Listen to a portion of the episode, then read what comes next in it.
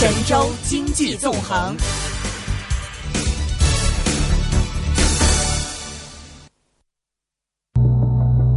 中国经济发展进入新常态，供需双方矛盾突出，经济运行面临诸多挑战，结构性改革势在必行。“十三五”作为转型的重要窗口期，经济下行既是挑战，更是机遇。国家借此推进供给侧改革，以重构经济发展新平衡。如果转型取得成功，中国将迎来新一轮黄金发展期。经济放缓何时能够探底？经济运行面临哪些挑战？供给侧改革的最大瓶颈在哪？如何有效推进供给侧改革？王一鸣做出了解答。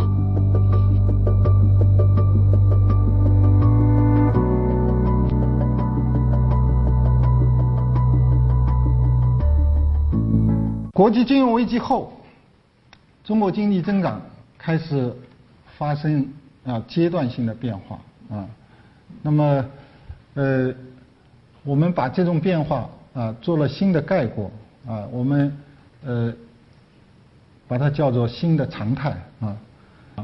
我们非金融类企业呢债务率超过了美国、日本、德国、英国这些主要的经济体，而且最近五年这个攀升的速度也很快啊，所以这个出现这种违约的风险和压力。啊，都在增大，啊，就这个是呃，我们需要引起重视的，啊，需要引起重视。那么第二个就是我们当前也需要关注，就房地产和金融资产的泡沫的这种风险，啊，那么房地产呢，呃，主要我说的这种泡沫主要是一二线，啊，一二线，啊，就是呃，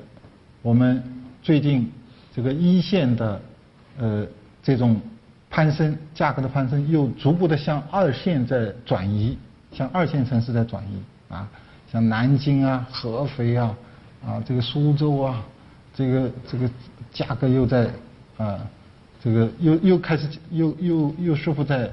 排队抢房子了啊，房子，就是这里面多少是要拿来住的啊，这是衡量泡沫的一个很重要的指标啊。所以房地产市场这种变化，就一二线的这种，但我们三四线情形完全又不一样，有大量的库存，嗯，那么还有就是金融资产的这种泡沫风险啊，也值得关注。我们金融领域这个流动性还是非常大的，但是没有向实体经济转移，因为收益率低嘛，啊，就是在内部的循环啊，各种理财。产品各种衍生品啊，就是交付的投资啊，就内部我们说也会积累泡沫啊，增加这种呃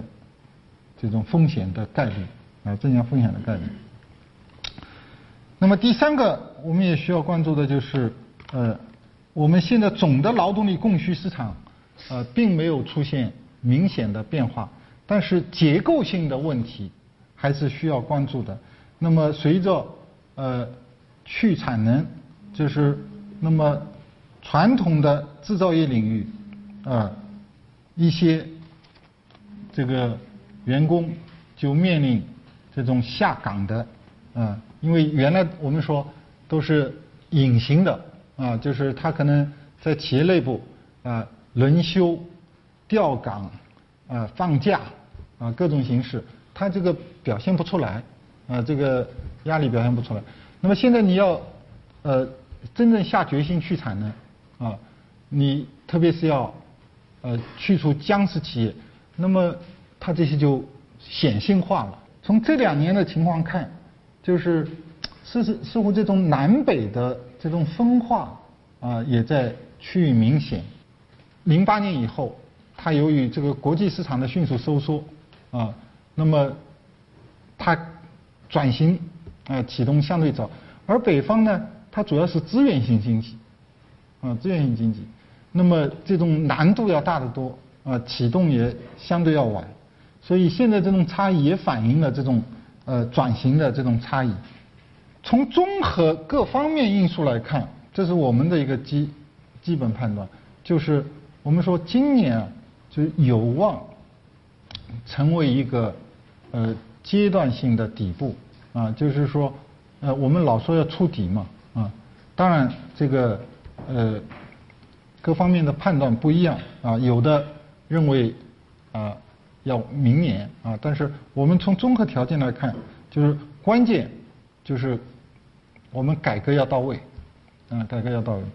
呃，如果我们改革到位啊，那么我们还是有条件啊实现。今年就是实现这个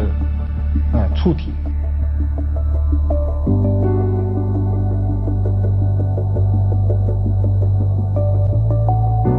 当前经济运行运行的一个一个主要的矛盾是供需的错配啊，或者说说的更准确点，叫供需结构的错配啊。那么矛盾的主要方面呢，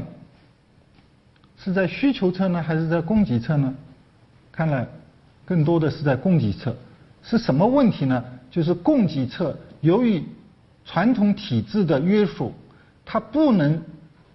跟上需求结构变化的调整啊。就我们过去啊习惯了啊这种模式，就是呃圈地扩大投资啊，那么呃形成生产能力。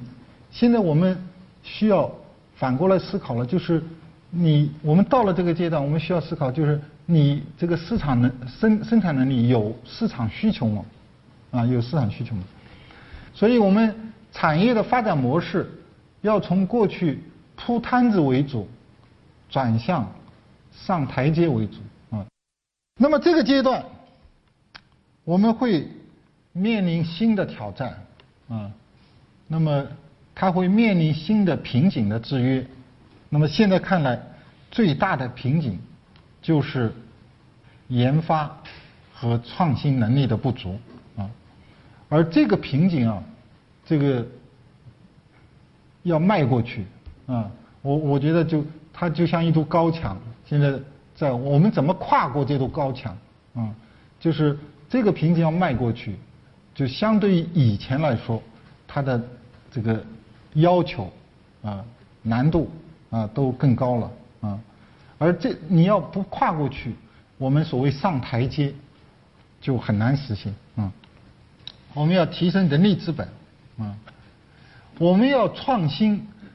要迈过这种高墙。最关键的瓶颈什么？就是人，嗯，我们与发达国家这个差距最关键的就是人的人的素质，人的素质。这样，我们要继续推动产业的转型。我们正在实施“中国制造二零二五”，发展智能制造。我们是正在实施“互联网加”这个行动计划，啊，这个呃，我们要培育新兴的产业领域，啊。这个，比如这个，呃，工业机器人啊，现在很多企业都在转型啊。这个，嗯，大家知道格力，格力是做空调的，但格力现在正在做啊机器人，啊正在做机器人，就他正在悄悄的推进这个，呃，这个这个转型，嗯。那么广东还有很多企业啊，我们现在这个呃这个广东好多企业都在都在向这个方向发展。那么还有新一代信息网络产业、生物医药产业，这些都是呃新兴的产业领域。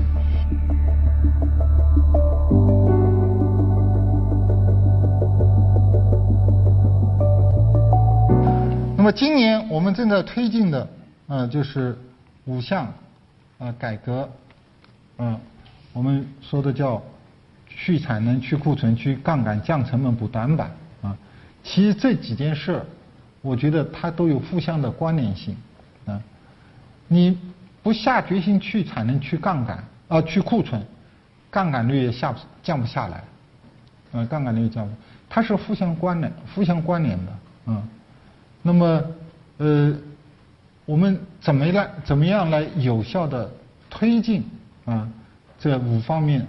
啊五个领域啊这个任务啊，那么呃，对重构啊经济的呃再平衡啊至关重要。那么供给侧改革啊，就是当前最迫切的，我觉得三件事儿啊，一件就是减少无效和低端的供给啊，这是就是要彻底去要要要能够去除掉啊这些落后的产能和僵尸企业啊，这个是当前最迫切的嗯。那么第二呢，通过要素的再配置。啊，要素的流动和资源的再配置，能够扩大有效和中高端的供给，啊，来跟上，来满足啊已经变化的这种市场需求。那么第三，你怎么实现这个目标呢？就是要推进，要通过改革，啊，它是一次改革，嗯嗯，就是特别是要推进国有企业的改革。啊，国有企业改革，嗯，那么使这种要素啊，能沉淀的这种生产要素能够重新流动起来，啊，能够实现再配置，啊，那么我想新一轮转型能够成功的话，就是我们会迎来一个新的发展时期，啊，那么我们只要能够在持续稳定的。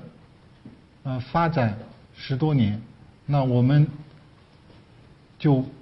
可以实现一个历史性的变化，就是我们要从经济大国转向迈向经济强国。我想，我们到那个时候，我们能够成为世界最大的经济体，啊，当然可能还要不了三零年。有人说，呃，二零二零年再过两年的话。就能，但是我们说到三零年，我们能够呃，能够有把握的说，能够成为一个啊最大的经济，那成为高收入的啊卖国中的社会陷阱啊，成为进入高收入国家的行列。我们工业化、城市化那个时候都基本实现了，而且我们在世界经济格局版图当中啊，能够扮演更加重要的角色啊。在市场格局中，在全球市场中，能够发挥更加重要的作用。长期以来，中国经济的增长和改革主要靠政策推进。累积下来的结构性问题逐步凸显，在现今经济增长速度下行的压力下，如何全面深化结构性改革，破解经济社会发展难题，已经成为迫在眉睫的问题。经济发展出现下行走势的原因是什么？实现资源优化配置的途径有哪些？为什么转型和结构优化的成效并不大？又有哪些因素阻碍了改革的进行？吴敬琏做出了解答。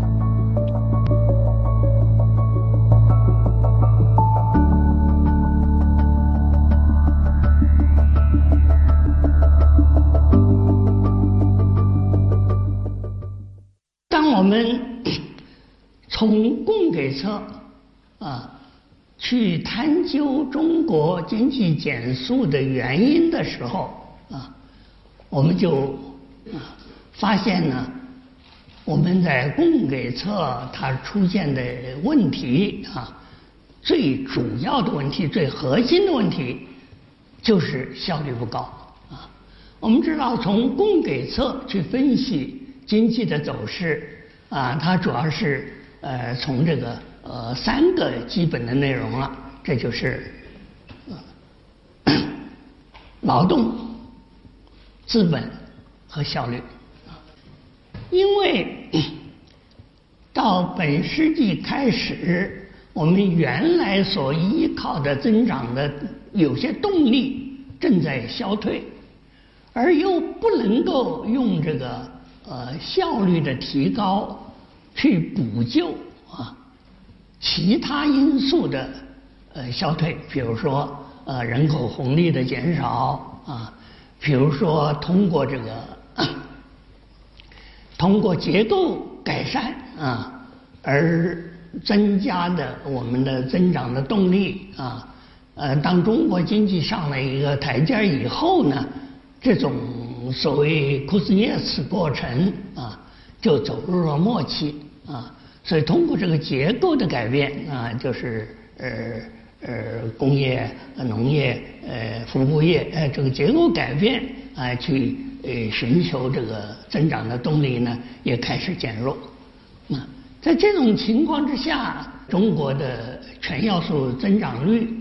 在这个本世纪的呃第一个十年开始明显的下降啊。所以这就造成了中国的潜在增长率呢，呃，进入了一个下行的通道啊，所以就造成了我们的经济增长下行的趋势。那么这个这个问题啊，是我们现在使得我们经济走入了下行通道的一个根本性的问题。这个问题可以表达为。叫供给效率不高，供给质量不高，也可以表达为啊资源的无配置，也就是说，这个结构啊，经济结构的恶化或者经济结构的扭曲。所以这是我们那个呃面临的一个呃根本性的问题啊，我们需要。啊，面对这个问题啊，加以处理。那么，根据这样一个结构问题呢，我们就需要呃实现这个结构的调整，或者叫做资源的再配置啊，资源配置的优化啊，或者叫做格结构的呃改善。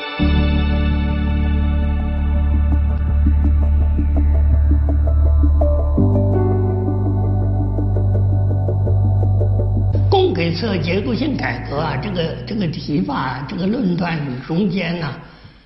呃，实际上它包含了两个含义不同的结构。我觉得现在有一个问题，就是常常把这两个结构混起来啊，这两个结构，这两次出现的结构，它的含义是不同的。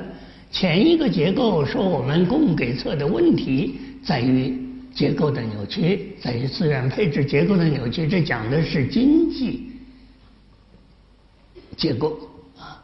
后面一个结构呢是讲的改革啊，要进行结构性改革呢，这里讲的是体制上的结构啊。如果把这两个问题混在一起呢，它就经常就会。用这个呃结构的调整去取代了结构的改革，那么我们为了解决第一个问题，我们现在啊迫切的重点的任务就是所谓三去一降一补啊，三去一降一补，就是说。要实现这个资源的优化配置，呃，实现资源的再配置啊，优化的再配置。其实调整经济结构在实现资源的优化配置啊，有两种不同的途径。一种呢是按照政府的计划、政府的规划、政府政策要求，通过行政命令来调结构。另外一种呢，是在反映资源相对稀缺程度的价格信号的引导下，通过市场交换来实现资源的优化配置。啊，我们在过去相当长的时期是用的第一种办法，但是我们的历史的实践证明，这种方法是几乎是无效的。甚至是有反效果的。到现在啊，这个采用这种方法来这个呃解决这个结构扭曲的问题呀，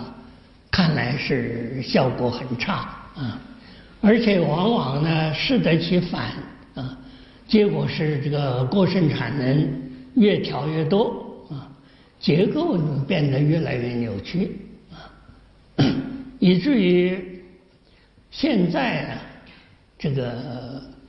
呃三去一降一补，居于首位的啊，就是这个去产能啊，它变成一个一个我们这个经济中间一个简直是一个呃致命性的呃弱点，就是为什么？这个发展方式转型和结构优化成效不大的根本原因在哪里？啊，当时经过认真的讨论，嗯，得出一个结论，就是因为存在体制性障碍。啊，体制性障碍是什么？这个体体当时说的体制性障碍的核心内容就是。政府仍然在资源配置中起着决定性的作用。从过去历史的经验和教训啊，告诉我们啊，一定要靠发挥市场在资源配置中的决定作用，才能解决这样的问题。那么在这种情况下，如果我们要发挥市场的作用呢，政府要起什么样的作用呢？政府要起的作用就不是直接的下手去调结构啊，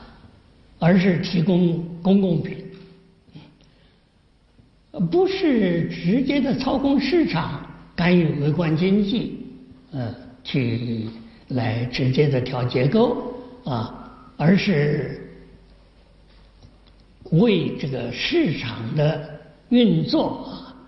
这个呃提供更好的条件，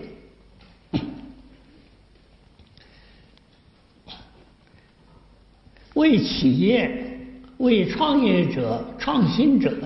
呃提供更好的环境，提供一个 稳定的呃宏观经济环境和法治环境。当然，它需要在一些市场不能起作用的地方，比如说，嗯，用社会保障体系啊来这个呃对这个下岗职工啊呃进行托底，为一些这个呃职工提供呃基本的呃社会保障啊等等。总而言之呢，它是提供公共品。而不是直接的去呃调结构。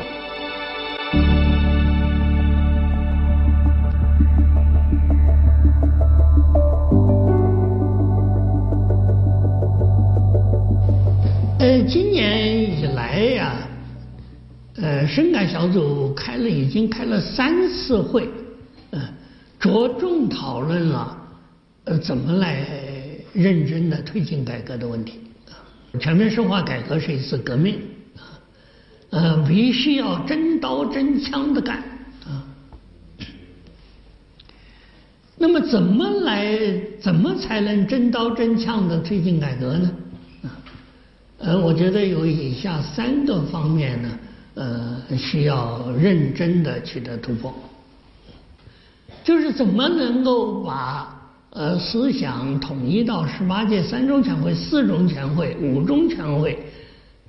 做的各项改革决定上来，这是一个形成共识，这是一个首先需要解决的问题啊。比如说，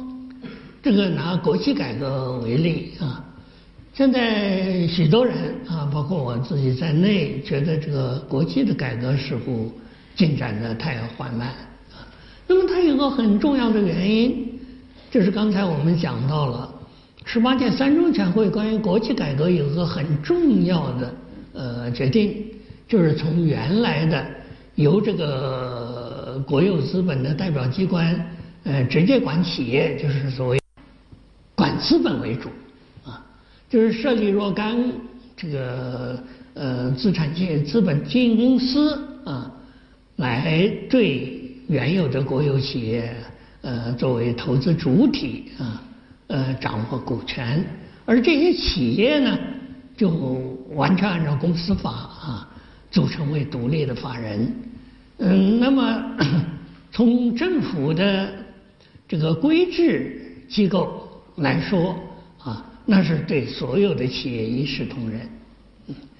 但在这个问题上，他就有认识的不同啊。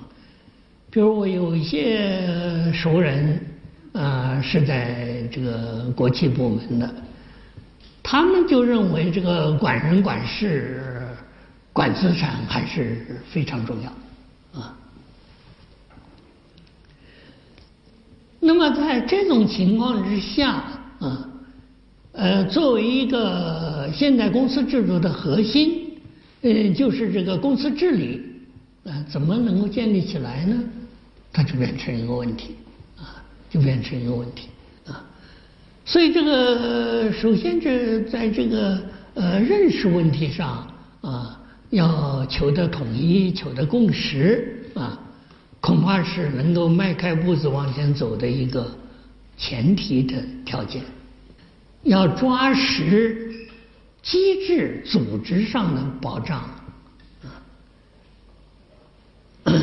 用这个第二十一次这个深改小组会上的话来说，就是要把改革的主体责任落实到位。比如说，这个以这个进行进行竞争政策审查啊为例啊。呃，国务院发表这个意见是很好的啊，这个一个意见，而且决定了呢，呃，要从七月一号开始就要对这个呃新呃制定的政策进行竞争政策审查。但是仔细读这个文件，也觉得呢，它有不足的地方啊。就是说，它这个规定呢，这个从七月一号开始这个审查呢，是以自我审查为主，而没有也没有规定呢，呃，这个呃这个社会监督啊和这个上级监督是呃怎么进行的。呃，这个文件里讲到了要把自我审查与社会监督结合起来，但是只说了这个自我审查怎么审查，社会监督怎么怎么做，由谁来负责啊？呃呃，比如说啊，群众投诉说某一个政策规定是不符合呃竞争政策的啊。是有这个行政保护的倾向的啊，或者是某一个措施呃是有行政保护倾向的，是偏爱个别企业、个别行业，那么谁来接受投诉？谁来进行进一步的审查呢？不知道啊。像这像这样的事情呢，在我们的呃。呃，改革中啊，就应该考虑到啊，使得这个主体责任落实到具体的单位。第三个问题呢，就是按照这个第呃二十一次呃中央深改小组这个会议的说法，叫做拧紧责任螺丝啊，就是对于这个。这个负有主体责任的机构啊，要完善对他们的督办、督查和责任追查的工作机制，而且呢，要把它落实到呃人员的任免上啊，就像二十五次深改小组会议所说的，要形成一种改革者上，不改。革者下的用人导向啊，我想只有这样啊，才能是真刀真枪的呃，把这些呃重点的改革能够推进下去啊，使得我们的市场体系呢逐步完善起来，使得这个市场能够在我们的结构优化中呃发挥。更大的作用呃，从而呢，呃，更好的完成这个呃结构调整，呃结构呃优化。股票交易所鸣金收兵，一线金融网开锣登台，一线金融网。